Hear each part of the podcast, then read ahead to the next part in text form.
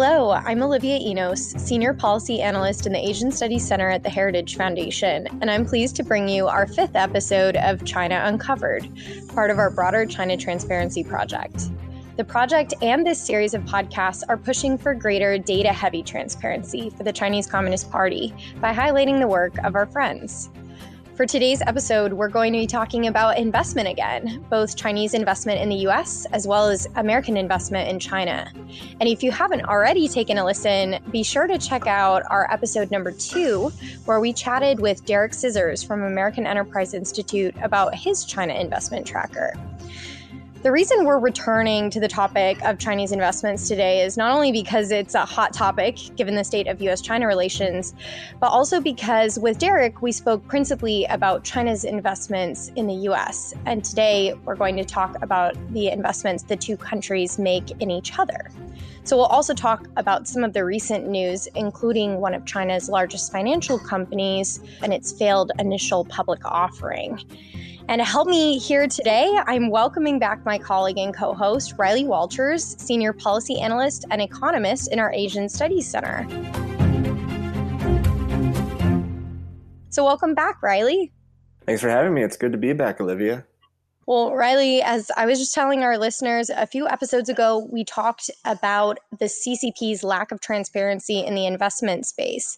So, um, can you maybe recap for our listeners the importance of investment and detail some of the things that governments are doing to protect people and markets from making bad investments? Sure. Um, so, as you mentioned uh, in our, our last podcast on Chinese investment, you know, we talked uh, about all the different kinds of investment that exist. Uh, you know, for example, there's the kind of investment that goes into, let's say, the building of a new manufacturing plant, uh, all the way to the kind of passive investment in a company like you would see uh, when you buy a company's stock. And the fact that investment can be measured so many different ways means that there's actually a lot of good data out there on the different kinds of investment. Uh, and generally speaking, you know, investment is a good thing. Uh, investment builds confidence in the investment destination.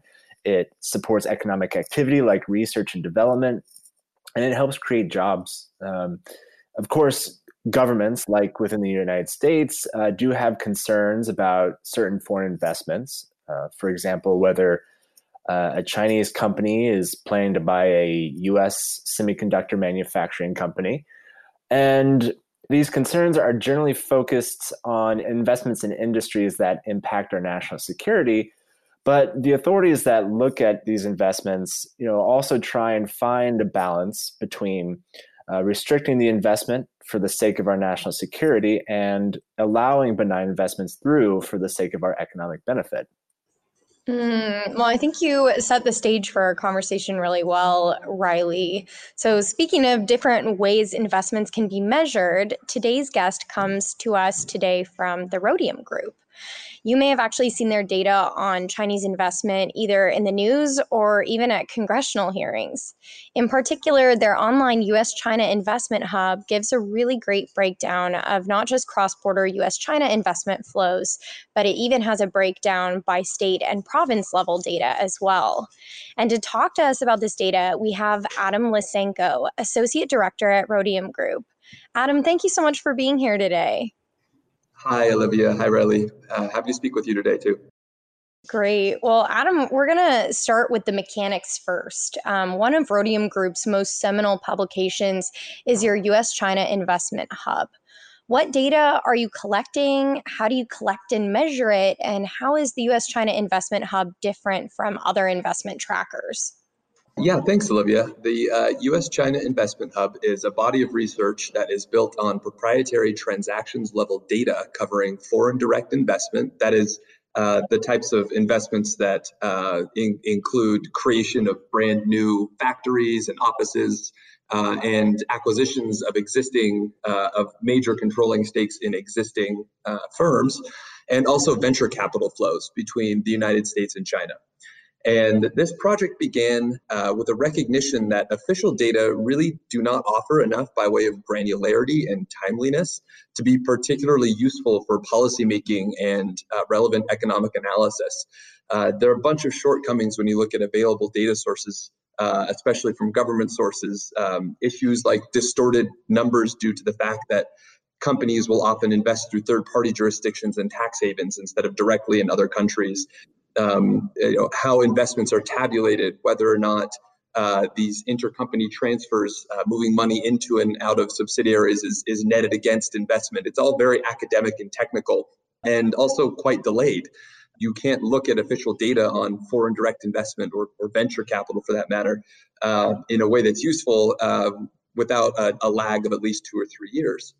So based on that uh, that issue, we've been curating and maintaining data sets like the one you described for more than a decade now, covering not just direct investment and venture capital, but other types of economic activities and geographies uh, involving China uh, and the world. Uh, and so, where do these data come from? We scan dozens of transaction sources in the United States and China, everything from press releases, business registrations, regulatory filings, company websites, so on and so forth, to try and keep track of the latest granular trends in US China investment. And instead of gathering these data at the top, looking at financial flows going across borders, we take this bottom up approach where we uh, uh, put all of these transactions records together and then estimate on on uh, at the high level what these broad trends in investment actually look like so this approach is completely different methodologically to the official data sources. So our, our numbers don't always align directly but uh, the granularity and timeliness and ability to drill down and look at individual transactions and investors uh, reveal insights that might be indiscernible with other data sources. And um, is, as far as we know, uh, given as much attention to detail and effort uh, that we do to track these flows, we have uh, the most granular polished data sets on US China investment transactions in these spaces uh, that are available anywhere. Mm, that's really impressive, Adam. And it, it really sounds like Rhodium Group covers a broad swath of important data uh, that can help inform our listeners and policymakers. Um, can you go into a little bit of detail about what some of the key findings are in your most recent update?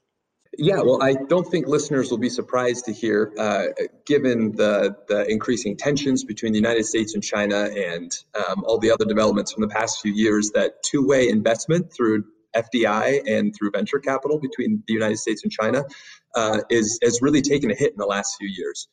Um, our headline finding from our most recent piece of research um, pegged the total at about $10 billion during the first half of 2020, uh, which is actually the lowest level since the second half of 2011.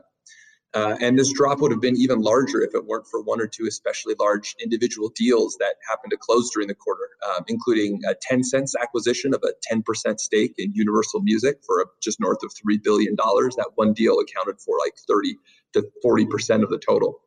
So flows from in both directions have come down from previous peaks, um, which depending on the type of investment and the and the country happened between 2016 and 2018. And really, developments in both countries are to blame. Uh, on the U.S. side, heightened investment screening and export control reforms tied with uh, tariffs and other escalatory measures that have damaged investor sentiment from China have, have certainly acted as a headwind for Chinese investment in the U.S. And then on the Chinese side, post 2016 stepping up capital controls on outbound investment and then also continuing to sort of be slow to relax. Many legacy inbound investment controls have have prevented uh, more money uh, from coming in from places like the United States. So it's, it's complicated but the net effect has certainly been a, a drastic and uh, dramatic fall in two-way capital flows in the last three or four years. The, the net effect is is definitely interesting but one of the things I, I love about uh, the the hub you guys have is it is it also breaks it down by state and provincial level. I know that gets a little bit complicated depending, I guess, uh, you know, on where a lot of these companies might be registered. But you know, if I'm looking at it from uh, the hub online, you know, I, I, look at my home state of Virginia, and uh, we see nearly 19 billion in cross-border investment with China, which you know isn't insignificant. Uh, meanwhile, if I just sort of pick a random province, um, let's say uh, Sichuan in in Western China, they've seen roughly 13 billion in cross-border investment. Um, I know it's kind of hard to describe geography over a podcast, but uh, you know, I was wondering if you can maybe try and break down. Uh, do you see any trends at the state and provincial level as well? Yeah, absolutely. Uh, it shouldn't be surprising that the centers of economic activity in both countries tend to attract the most investment uh, and also be the sources of most outbound investment. So, you know, for example, looking in the United States, New York and California are by far the top states uh, for FDI, both to and from China. While uh, California is by far the top state for Chinese venture investment in the U.S., which you know again is not surprising given how much venture capital activity happens in and around Silicon Valley. On the Chinese side, Shanghai, Beijing, and several East Coast provinces like Jiangsu and Zhejiang are top recipients and sources of FDI to and from the United States. And that aligns very closely with the regions of China that are the most economically developed and where the most um, sort of uh, startup dynamism exists. But that being said, US China investment has reached essentially every US state and Chinese province uh, at this point after 20 years of a ton of growth, uh, in spite of you know two or three years of, of falling flows recently.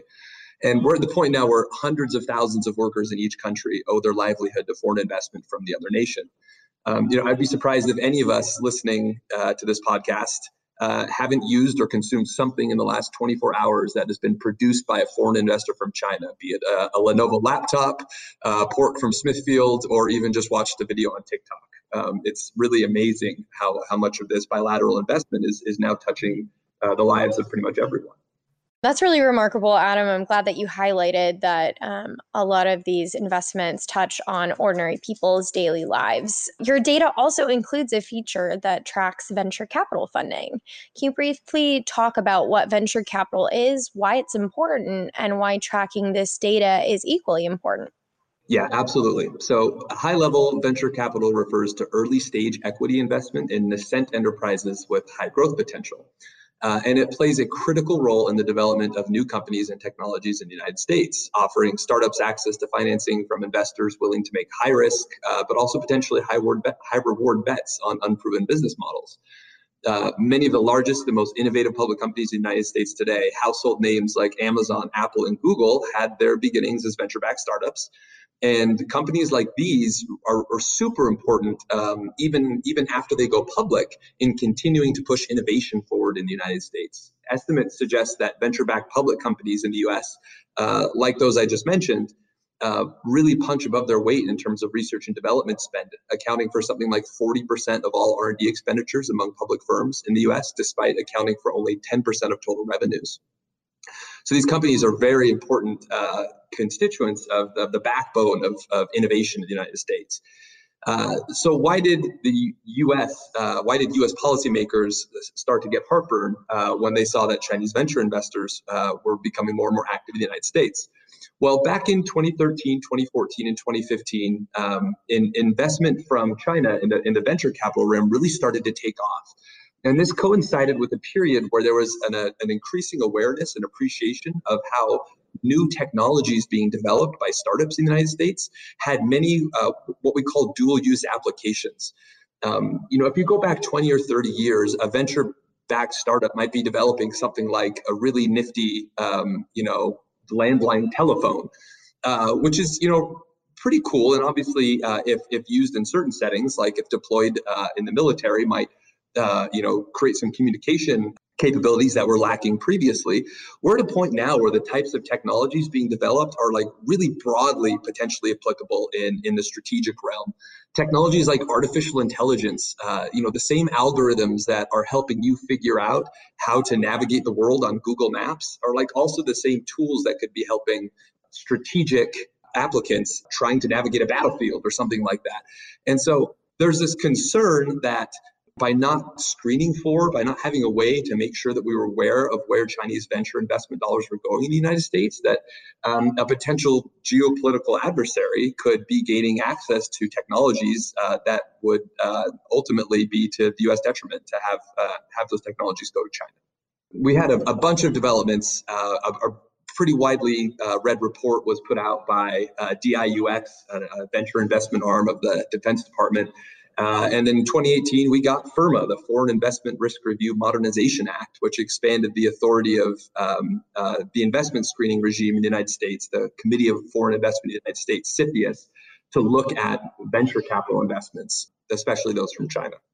Wow. Let's um let's keep delving into this a little bit. What are some of the trends that you're seeing in Chinese venture capital funding? And you did touch a bit on AI, but why do you think Chinese uh, venture capital investors are so interested in life sciences, but U.S. investors are more interested in in things like AI? Yeah, well, th- those are exactly the types of questions that we've been hoping our data can be used to answer. We're trying to bring objective analysis to the debate around Chinese venture investment to help preserve the benefits of continued uh, integration in that space, uh, both by identifying potentially problematic activities and by demonstrating how benign and beneficial much of Chinese venture investment in the US is, and of course, US venture investment in China. So, when, when you are trying to answer questions like these, in the end, it really comes down to just a couple of key considerations. Um, first is like, what is the investment opportunity set in each country? Uh, there are technology clusters and groups of researchers uh, in the United States and elsewhere that may have like a specialized comparative advantage in, in certain emerging technology areas like AI uh, or life sciences. Uh, and then there are investment preferences. Uh, so each uh, group of investors from the United States or from China are going to be um, uh, making decisions about investing abroad based on a certain set of drivers. You know, some of them will be uh, seeking purely financial returns. Some of them are going to be strategic investors, like companies who want to acquire new uh, technological capabilities so that they can remain competitive as they operate internationally. And in some cases, you might even have policy or government investors who have sort of these non-market incentives. Uh, and examples from China include like uh, semiconductor investment guidance funds. Uh, these are entities that have been funded by the government to go and uh, invest both within and outside of China to try and help China develop expertise in emerging semiconductors technologies. Um, and so the trends in each country are driven by the mixture of investment opportunities and investor preferences. So you ask about a couple specifically, looking at life sciences. Uh, life sciences is a huge, huge area for Chinese investment in the US. And there are a few reasons. There are simply more health and biotechnology focused Chinese venture capital investors active in the United States than there are similar US venture investors active in China. There are a lot of players uh, they include uh, names that you may or may not have heard of, uh, uh, investors like Lilly Asia Ventures, which was actually spun out from Eli Lilly in 2009 and, and uh, now operates in China. Uh, Wuxi AppTec and its US based subsidiary Six Dimensions Capital, Dutch Decheng Capital, Shanghai Chem Partners, US subsidiary Shang Pharma Innovation. the list goes on and on. Um, even companies like Tencent and Baidu have been active investors in the sector, um, along with uh, more than 180 unique other Chinese venture capital investors since 2000. So, uh, simply put, there's uh, uh, an attractive investment opportunity set in, in life sciences in the venture capital ecosystem in the United States. And then there are just numerous investors from China that are interested in that space as well. I know when you're talking about venture capital, it can it, it, can seem like a lot, I think, to to newcomers, especially into the investment field, especially when we're talking about Chinese investment. Um, it you know it really becomes complicated too, since you know venture capital are usually in these companies that aren't really well established and and and usually emerging technologies that people are unfamiliar with. So it's it's great to have uh, this data available, so I think people can really dive in to some of this. Um, let me ask you something a, a little bit different, um, more more more recent, relevant, I guess. Um, in recent news, we we see that the Trump administration, uh, so that through an executive order recently, uh, banned certain investments into Chinese entities with military connections. I know you were talking already a little bit about dual use uh, earlier, but maybe this is something a little bit different. Um, so while that's happening at the same time, you know, the things that we hear out of Beijing, you know, more and more are, you know, Chinese officials practically begging for foreign investment into China. Um, I, I, know you've said based on your research that you see this the trend of bilateral FDI flows decreasing, but you know, based on these recent events and looking at your data, what do you think uh, about the future of U.S.-China investment flows? Yeah, so I think there's a really big disparity between the policy drivers and the commercial drivers of U.S.-China uh, bilateral investment in, in all of these realms that you've talked about. Um, you know, I've been talking about FDI and venture capital, the policies that you just referred to around banning U.S. investment in these listed companies with um, uh, military ties is more like a portfolio investment, like like buying buying stock mostly. Um, there are huge commercial motives for individuals and companies in the U.S. to be investing in China. Um, China is, you know, the world's largest growth market, and especially in like the coronavirus year of 2020, where China is going to be like the only major economy that actually grows uh, full year 2020. Um, largest consumer markets, you know, there are these innovative innovative clusters and technology areas like AI uh, in China that are like world class and highly competitive. Um, and all of these, all of these um, uh, drivers, in the absence of like uh, any sort of restrictions for the policy realm, we we view would would be leading to much more investment from the U.S. to China and from China to the U.S. than exists right now.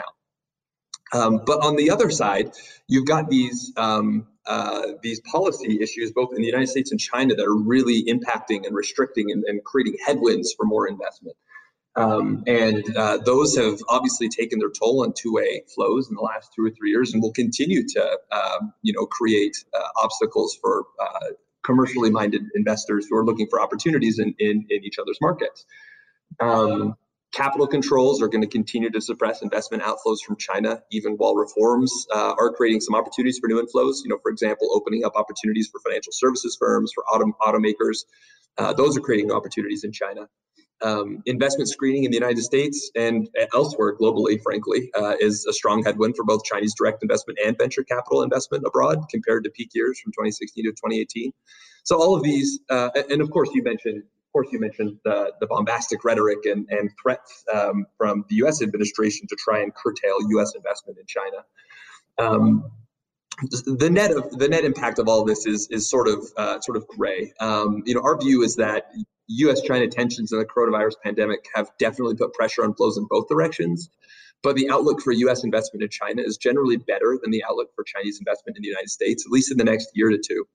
Um, what might invalidate that is if if these these um, initial threats uh, from the U.S. side to put in place policies that severely curtail the ability of U.S. investors to invest in China, if those are actually really followed through on and expanded, um, then you know there could be sort of a, a, downside surprise. But but we also think that the the commercial drivers of that U.S. investment interest in China. Um, they're just so strong and powerful that, uh, barring like a really explicit and harsh U.S. policy intervention, uh, U.S. companies and, individual, and individuals are just going to keep looking for ways to gain access to, to the, the, Chinese market. Yeah, one of the uh, one of the things we also see with U.S. policy is um, you know, it our the benign investments from our our friends and allies tends to get caught up in this as well. So, you know, while we have these mechanisms to review more Chinese investment, you know, we're also at the same time reviewing more investments from you know our, our partners in in Japan and Canada as well. So it definitely has some you know interesting implications. Um, you were talking about you know, China possibly being the only country that has growth this year, uh, how they're opening up. They want to basically drive in more investment into financial services, things like that. Just because this is also sort of crazy story that's happening in the news right now, I, I do want to ask you your thoughts about uh, the recent failed uh, initial public offering of uh, one of China's largest financial companies, Ant Group, so for those listening who don't know Ant, uh, it's a it's an affiliate of of the Alibaba Group, uh, and Alibaba is basically what I call the Amazon of China. Ant recently had had an initial public offering that was supposed to be the largest value in history at, at a value of 34 billion, but what almost seemed like a last minute decision, uh, the offering was actually canceled some say it was because Jack Ma, both Ant and Alibaba's founder, had said some things recently that Beijing didn't like. But you know, if you also think back a couple of years ago, there was actually uh, an instance when U.S. authorities were looking at then Ant Financial's acquisition into a, a U.S. company, uh, MoneyGram. You know, we're talking about all these authorities that review Chinese investment, and so that was called off too. You know, back then there were there were concerns about China's financial regulations, but there were also security concerns as well. And so, Adam, I just I kind of wanted to get your thoughts on the failed uh, initial public offering and sort of what might investors take away from this. Sure, Riley. Yeah, um, you know, obviously the MoneyGram and, and financial IPOs are connected uh, through Ant, uh, which was party to both of those transactions. But I, I don't actually think that those two deals um, are uh, directly comparable. So MoneyGram, that transaction was worth less than a billion dollars and would have given Ant Financial a modest foothold in the U.S. market in, uh, in payments, financial remittances. Uh, from a competition perspective, it's hard to really argue that it would have had a really harmful effect uh, on the United States, despite Ant's size and uh, its global ambitions. I think the major concern among U.S. policymakers at the time was Ant's access to data on U.S. citizens, and that was the same uh, the same foundational uh, uh, concern that uh, led to uh, investment screening uh, forced divestitures in the United States of other companies in the last two or three years, like Patients Like Me and Grindr and StayNTouch, the, the hotel data platform, and of course, most recently, TikTok. On the flip side, I think Chinese regulators are less concerned about data privacy and security around Ant Financial and more concerned about data ownership and how powerful Ant Financial and companies like it have become in China. Uh, these regulators would like the chance to pump the brakes on the continued meteoric rise of companies like Ant and make sure they can control the future of how data is generated and used. Um, and they want to make sure that these companies don't outgrow China's regulatory reach. You know, for example, in setting consumer lending rates, which is an area that regulators have uh, uh, chafed at uh, in trying to, to work with uh, with Ant in China. Um, and so, yeah, you know, these there there are sort of data concerns in both cases, but I think they're a, a real mixture of, of drivers. Um, you know, that being said, uh, there are some really clear lessons I think uh, that investors should be paying attention to. They should consider how this move to constrain the growth of one of the world's largest technology firms could become a pattern, uh, both in China, um, obviously because Ant Financial comes from China, but also elsewhere in the world, where frankly voices have been questioning the current power that major tech firms have everywhere in light of both you know market competition and also frankly social utility perspectives. And so it's sort of interesting that uh, it could be when we, when we look back in 5, 10, 15 years that the sort of first major move against uh, a massive technology firm uh, from a regulatory side to, to try and sort of uh, bring it to heel and make sure it's, it's evolving in, in ways that uh, everyone feels good about uh, could have happened in China. Um, it'll, it'll be interesting to see if that plays out. Uh, of course, also there's a chance that China's major technology firms uh, could be interested in looking abroad for growth opportunities uh, if they find that their domestic market growth paths are narrowed as a result of these types of interventions. You know, if, if this is a signal to Ant Financial and other major tech firms in China that China is not going to allow just an unfettered growth into every single nook and cranny of the data-powered Chinese economy, uh, they may have to, you know, look elsewhere for growth potentially. Um, and for companies that have been able to rely very, very heavily on their home markets for continued growth opportunities, uh, it could uh, it could represent a, a, pretty significant shift in environment, really force them to look overseas uh, more um, more systematically. Uh, of course, uh, whether or not those overseas markets are receptive to investment from China is an open question, but, but the interest may be there. Hmm. Adam, we've already covered a lot of ground um, from your own work and from the work overall of Rhodium Group. I'm really curious to hear from you. What findings from your guys' report do you wish received more attention? And I think, you know, sort of a corollary to that is how would you like the data and the findings from those reports to be used? Um, and how do you think they can be used most effectively by policymakers? Yeah, I think I can answer both of those questions um, pretty succinctly. You know, the one of the reasons we've painstakingly mapped the history of U.S., China, FDI, and venture capital investment is to just show how deeply in, integrated our two economies have become. Um, and while flows have certainly slowed in recent years, and uh, you know headlines from our recent reports will will say that you know U.S.-China investment down to a you know five or ten year low um, stocks, uh, investment stocks, and the hundreds of billions of dollars exist on both sides.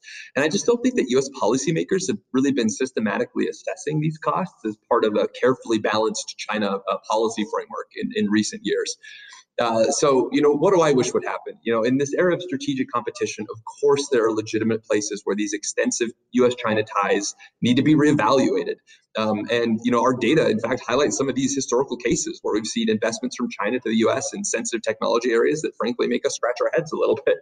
Uh, you know, but our hope is that policymakers will use our data and insight to craft policy that resembles more of a scalpel than a bludgeon uh, enabling careful excision of US China economic linkages that are problematic while allowing for the myriad economic, cultural, and even strategic benefits that we enjoy thanks to engaging with China to continue.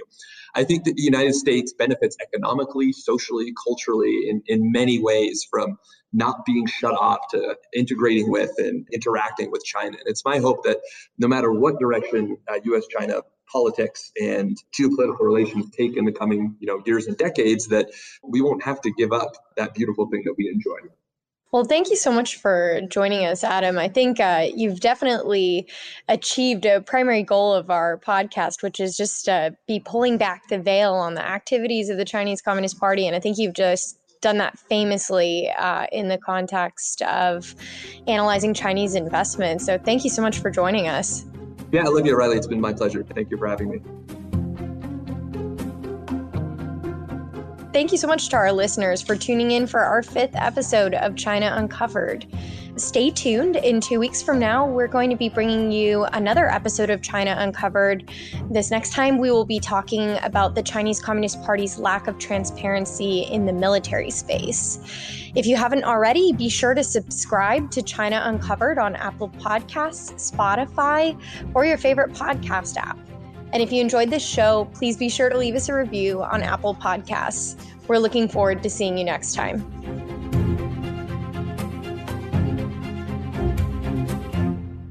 China Uncovered is brought to you by more than half a million members of the Heritage Foundation. Sound design by Lauren Evans, Mark Geiney, and John Popp.